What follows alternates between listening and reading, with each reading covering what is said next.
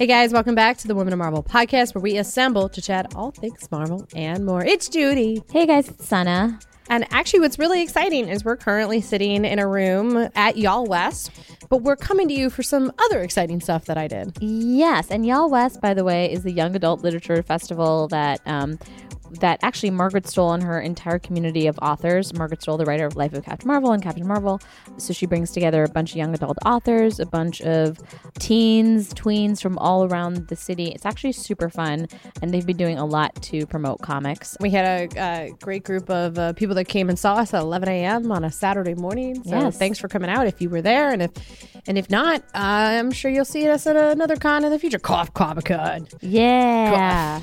So what do we got on this podcast, Judy? So actually, the last time I was out in LA, because I've been to LA a lot times, a lot times this year, I had the opportunity to talk to two of the epic women from Marvel's Cloak and Dagger, Olivia Holt and Emma Lahana. We actually haven't had them on the podcast uh, before, so it was actually a great honor to talk to the two of them, and uh, especially with the launch of season two now on Freeform, and we talked a little bit about like you know coming into season two and what the characters would be developed for both of them, and with Olivia playing Dagger and uh, Emma coming into a role of two different characters, which I think was really interesting.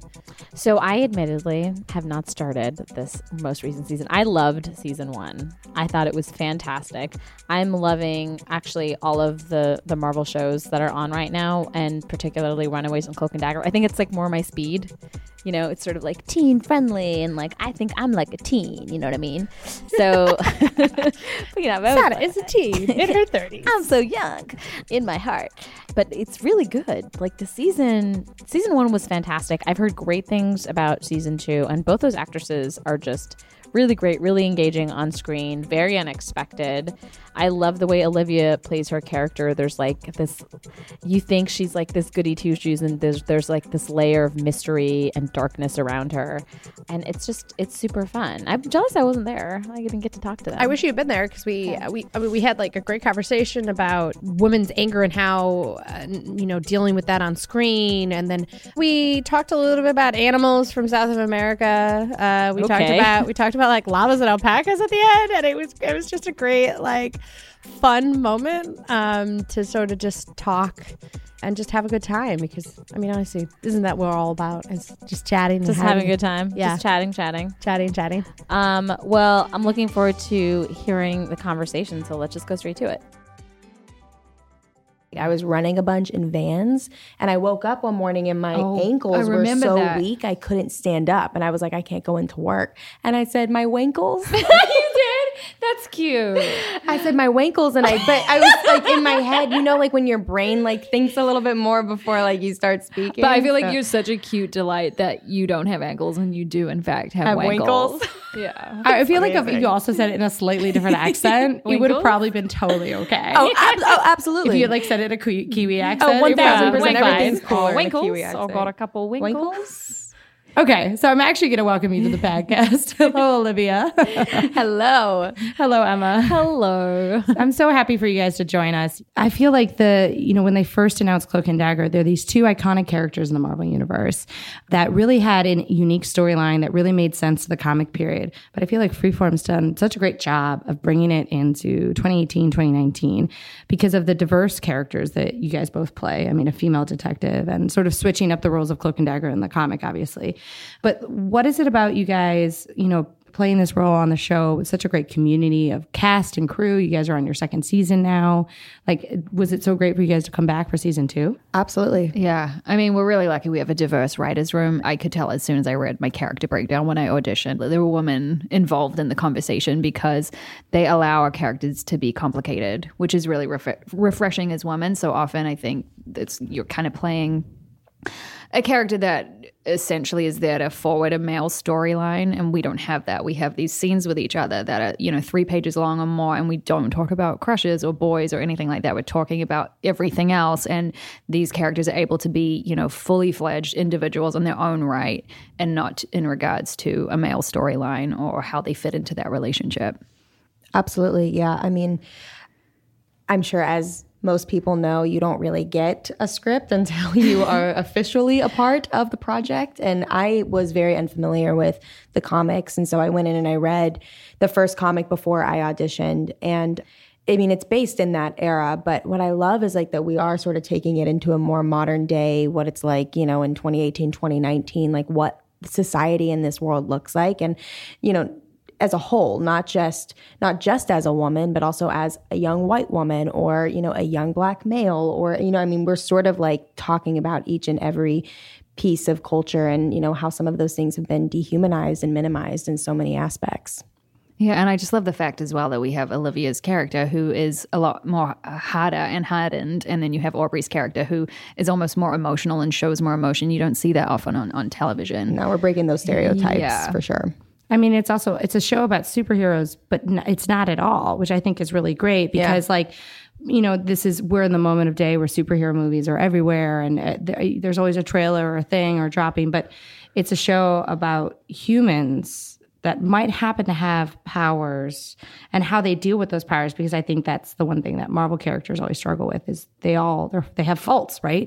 every script that we get, it doesn't feel like it's like, you can't really predict, you know, what's going to happen. And I think that's what's so fascinating is like we're sort of we're sort of storytelling from a fantasy realm, but also bringing in the elements of reality, which I think that's what makes our show so unique and special is the fact that like we're storytelling from like a perspective of a young girl or a young boy or a detective who has also been hardened in some, you know, aspects, moving from New York to New Orleans. And everybody has their own little niche. It's like they have like a character trait that makes everything so different and I mean truly unique. Like there it really isn't anything like it, which I think is sort of separates us in, in, in certain ways. Yeah, and it's not, you know, these characters that they're not led by the fact that they have these powers. You get to know who they are as individuals and really root for them and understand their hardships and what makes them tick. And then, you know, the superpower element is secondary essentially. So it makes you just, I think, root for them even more. because you watch how they cope with mm-hmm. their issues that they have already and the baggage that they have. You watch them sort of grasp and understand and sort of go through the motions of what that's like. But then on top of that, they have developed these superpowers and they have to try and figure out how to cope with that as well. So they have a lot under their belt. I don't know how they're doing. It. And also the fact that yours are, you know, really brought on by emotions that you feel. I think is just such a beautiful element. So Very it's not just like, oh, driven. let me just bring out a dagger, but it's when you're, you know, triggered by something. Right. And that just again makes you so much more invested because you go along with the story and you can feel what she's feeling and you know how much more it means for her to be able to manifest that light dagger. Mm-hmm. I mean, and I think it's so important for young women, you know, especially watching Freeform because, you know, as women, all three of us have gone through obviously puberty and our teenagers' ages. What? There was so much. What? Not yet. Are we all permanently ever 14? I'm still waiting for my boobs. but you know, like women struggle with these emotions, and we're told not to have mm-hmm. emotions, and we're told that emotions make us weak. And I feel like that another one of those elements is sort of anger, right? As women, we're not necessarily allowed to be angry. I'm using quotations. I remember growing up and being told I was cute when I was angry. Hmm. And that's so like condescending and so frustrating because you want to be respected for you as a woman, but you struggle with so. So there's, I feel like the show taps into that. Like, what is anger and what does it mean? Yeah. Well, I think what's interesting too between season one and two for my character is in season one, you see her come up against a lot of stuff that women in male driven industries come up against. And she's called a bitch all the time. And, you know, she really kind of swallows it and doesn't really, as, as strong as she is, she doesn't really do anything with that. And she's burying a lot. And then now there's this other side of her that's come out. And this is obviously airing after the premiere. So we know at this point that I'm two separate characters. And I think it's a really interesting sort of metaphor for the fact that you didn't allow this rage and this anger. You kept trying to squash it. And now it's become a completely separate part of you that you can't control anymore. Yeah. I mean, anger is definitely, it, it can turn you eh, bad or good, or it can drive you. I think Yeah. for women, anger can drive you. Yeah. But it can also weaken you because you get lost in the anger and it depends on the character. Well, I think that's struggles. And and what's really interesting is you know when you go through the stages of grief, actually, is anger is such an important emotion because that's actually what helps you get out of bed and continue. Um, it's a really it's a driving force, and it is something that is necessary. But we so often just make it a negative thing as opposed opposed to sitting back and accepting it and figuring out how we can actually use it to help ourselves in in moments of struggle. I think everything you guys are describing is Tandy. You know? totally. No, it totally Yeah. is. Like she's dealing with grief, and one of you know the levels of grief, like dealing with that, is anger. Mm-hmm. And I think all of that has to do with you know the the emotions that she's dealt with with her dad, and then going into season two, I think she puts it in perspective a little bit better. She, I mean, the world is taken from her, so she's you know taking it back, and but she's also like the most driven and ambitious, and doesn't take no for an answer. Mm-hmm. Yeah. And it's only through, you know, obviously media that we become more comfortable in the things that we want to be. You know, it's only through different things like the, you know, the year of the woman and stuff like that, that more, you know, allies will step up and, and, because it's, I think it's just like how we all grew up that this expectation of like, what is a boy in the box and what is a girl in her box. And also, you know, your show is dealing with some crazy topics every year, like this, you know, sex trafficking, like that's in and itself a huge topic that is is an important topic, especially in this moment in time. And things like that, they're like heavy topics. Like, how do you guys come to set and you're like, are you just you just like, do you put it in a box or do you just tackle it head on? I mean, it's probably different every day, kind of depending on where I think it's the we're- scene or the environment. Yeah, I think we kind of try to kind of go into it, and then you know when you have a moment, lunch break or a bit of time off, you try to kind of give yourself a bit of respite because it is it is pretty um, heartbreaking. We had some really hard scenes to shoot this year, and they're really heartbreaking, and they're really important. And I think it's amazing that we have this platform where we can you know share these stories and hopefully make people who don't feel seen people who don't feel heard that we're opening that conversation and giving them that platform but for us yeah there's definitely a moment where it gets really heavy and it gets really hard but at the end of the day we just want to make a really good show that's a responsible show so we all pull together to do it and then you know try to kind of find some moments that are a bit lighter and full of joy Yeah. Yeah. I think uh, there's some time during, you know, mid season where it is pretty heavy.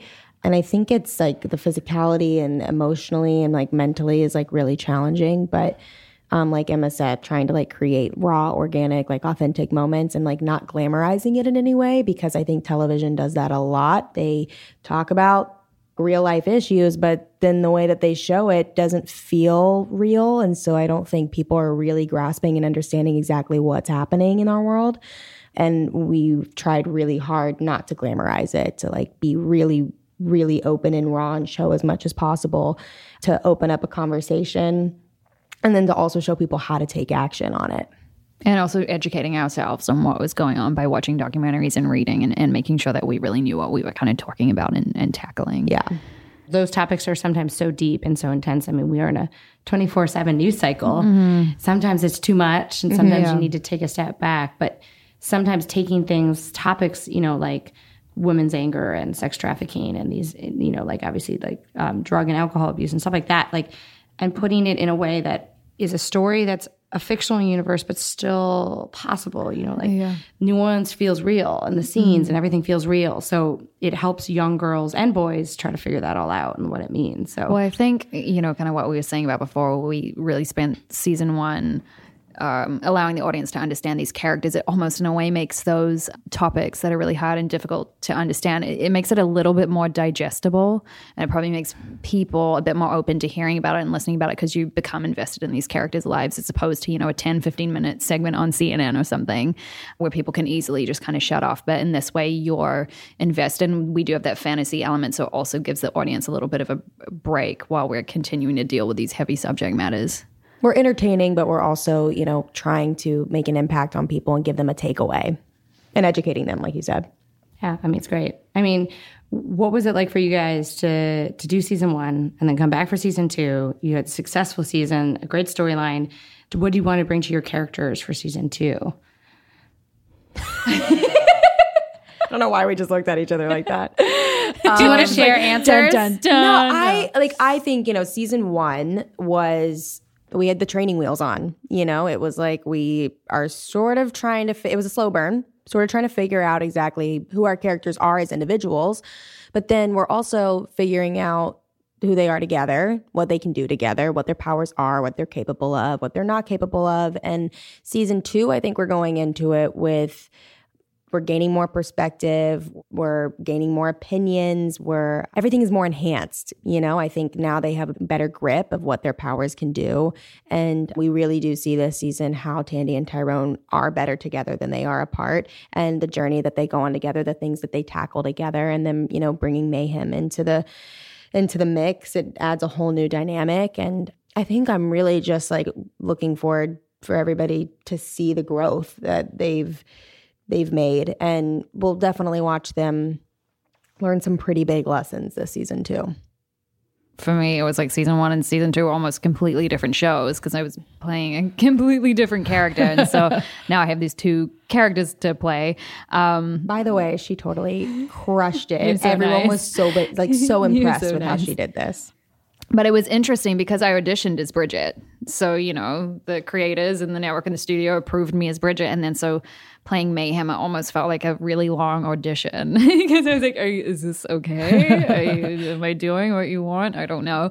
So that kind of was nerve wracking. But once I kind of started to feel like I was you know, getting into the swing of things and figuring out exactly what to do, then it became fun. And Mayhem is really fun to play. And I definitely, she's my favorite of the two, obviously, because she's just, you know, she's kind of a badass. And I, I never, I, I'm also more like Brigid in real life. I'm a lot more, I think, polite and would play by the rules more. I'm not at all like Mayhem. So it's, it's fun to play that role because it's such a departure from who I, who I think I am.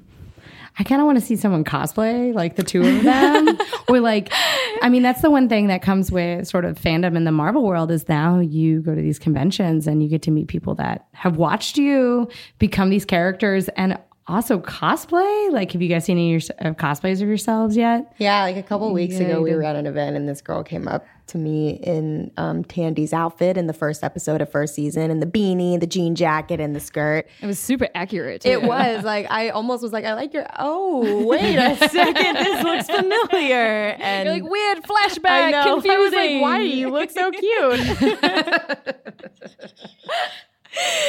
I, um, yeah, so stuff like that is obviously really cool. And I actually got to talking with her, and she, she's a big fan of the show, and she loves, you know, Tandy, the character. She said, you know, I, I relate to her in so many different ways. And obviously that makes us feel really good because it feels like, you know, we're creating an, an authentic story where people can do that. They can look at a character and be like, whoa, I'm so much like her. And I was like, what parts of Tandy are you like? Just curious. Do I need to hold on to my wallet? Are you as cynical as she is? Because if so, we need to throw some optimism your way.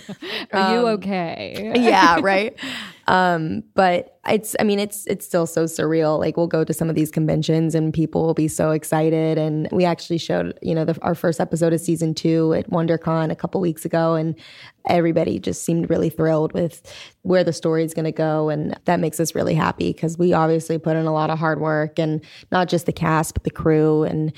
I mean, everybody feels really passionate about it. So for us, like the feedback that we get, especially the positive ones, um, are are great. Negative stuff's fun. The negative stuff is fun too, I guess. People are talking about it. Don't read the so- comments. yeah, the never, read, comments. never read the comments ever. We bring our best every single day, and that's all you really can do. And it's a huge collaboration. And there's we have like us as a cast, we have so much creative control, and you don't really get that in projects. So for us, like it really does feel like a baby that we're all helping grow up. That was a re- really weird a example, but glass yeah. petri dish.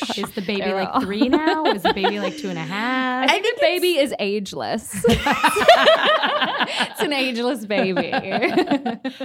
I'm like the visual that I'm getting in my head is so, it's so weird. weird I because don't it's even. kind of like a combo of you and Aubrey and Joe and me. okay, goodbye And Paul goodbye. I just had a, an image of the baby. Oh, what was that show in the Ally McBeal? nineties? Yes, My with favorite the really show. terrible yeah. digital dancing baby. Terrible. Hey, I, mean, love now- that show. okay, you know that's now. the show that made me want to be an actor. really? Mm, yeah. The bathroom. So you just want to hang out in the bathroom. I was co-ed just so obsessed with Calista Flockhart in that show. Yeah. What do I know? Guys, I've Yeah, never even know. seen this. Born in the late '90s. I've never seen this yeah, show. I don't even know what we're talking about. It was really about. groundbreaking at the time. All right, And it was also, you know, for women to play lawyers on television was like a big deal. Well, talking about rom coms, actually, one of the fun questions we've been asking a lot of people this year is what food would your characters order for takeout? And is it the same or different from what you guys would order? Oh, well, I'm a vegan. I don't, don't know if May, Mayhem. You can I feel order- like. you're in LA. You can order takeout here. Oh no! I just ate about seventeen pounds of veggie grill. I honestly don't know what Tandy would order for takeout. Would she order? Would she just thieve it? Yeah, she wouldn't order. She would honestly just find Would a way like into a the kitchen boy? and maybe a po' boy. Yeah, yeah. I mean, she's from New Orleans, and I feel like New Orleans is maybe like her vibe. I but but I wouldn't. I as Olivia, I don't think I would order a po' boy. I think I would like go into the movie theater and oh, ask yeah. to get some popcorn from the concession stand, not even see a movie, and then leave. has done. That's like not even technically takeout, but it's my version of takeout. you know, you can make popcorn at home, right? Oh, But she does it's that not. too. No, it's not the same. With that, like, Tell- it's not You the do same. make good popcorn. buttery? I do make great. I great. Yeah, because I well, okay. I have borderline obsessed with popcorn. Like if I could eat it for breakfast, lunch, and dinner, and every single snack in between, I would. wow. I'm actually worried about Brigid's diet, to be honest, from when I've been in her apartment and I look around with what the art department's done. It's like, you have no fiber.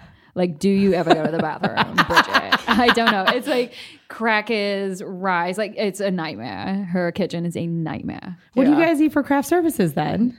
In oh, um, We feel like we just switch it up. I don't know. yeah, we have like- those Vega protein bars. Yeah. Well, first season they did have a popcorn machine on set, and Cliff Charles and I, our DP, would constantly like if they couldn't find us, they would just go to Crafty, and him and I would just be like snacking on popcorn and chatting.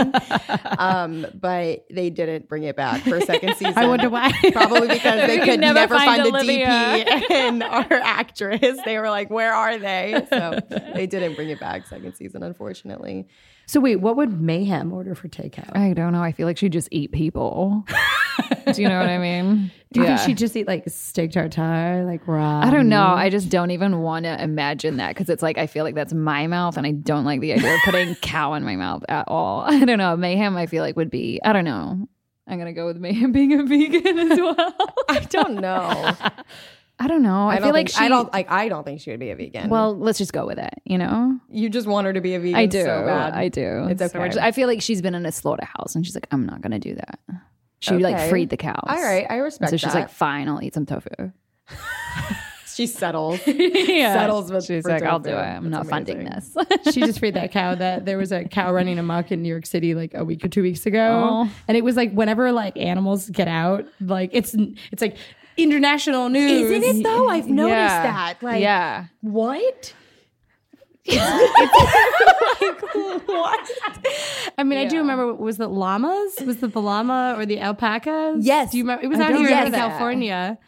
California. And it was like they were like escape for like three hours. Those Oh, freedom for three llamas are hours. ninjas. Like, do yeah, and they spit at you too if you get too close too fast. Just a little llama fact for you there. Yeah. Well, I want to thank you both for joining. This was actually a great conversation, and I'm hoping everyone goes and, and watches season two of Cloak Please and watch. Dagger on Freeform. Go check it out, and thank you so much, Emma and Olivia, for Thank you joining for us. having us. Sorry, it got weird there for a minute. That's right. We're gonna just go off mic and talk about uh, llamas and alpacas. Perfect. It's I'm great. into it. Cool. Thank you. Thanks again to Olivia and Emma for joining us. But make sure you guys go check out season two of Marvel's Cloak and Dagger, airing now on Thursdays on Freeform, or you can stream it online. Yeah, guys, I'm Oh. excited. Uh, actually, we've got some exciting housekeeping news as we are going into June soon, and it is going to be World Pride for the first time in New York City, especially to honor the 50th anniversary of Stonewall, which was pretty much the start of the LGBTQ rights movement in the United States. New York City is doing a big to do, and we'd love to be a part of that. So we're looking to do a, a great conversation with fellow, fellow LGBTQ creators and writers and fans. So stay tuned for some exciting news for those in New York. Maybe there might be something for you to come to, and if not, it'll definitely be up here on the podcast. Yes, so definitely check out um, the Win Marvel podcast for more information. We also have, of course, Comic Con coming up in July, where we're going to be doing a whole hubbub of activity. Hubbub. Hubbub. I like that. I like Yeah. hubbub. Also, I don't know what the what it means, but it just means things are going on. Well, I mean, this summer is is such a great celebration for us. The end of June will be the fifth anniversary of the podcast. San Diego Comic Con will be our tenth anniversary for the panel, and it also will be our 200th episode. God, we've been talking a lot. Well, thanks for listening, guys. Wows. Yes. Uh, so yeah, that's a, that's a great way to end the podcast. Hey guys, come back for more for us to talk to more. Um, as always, if you have questions or suggestions, you can email us at womanof at marvel.com or you can tweet at Marvel with hashtag woman of Marvel. As always, Always this is Marvel. your universe.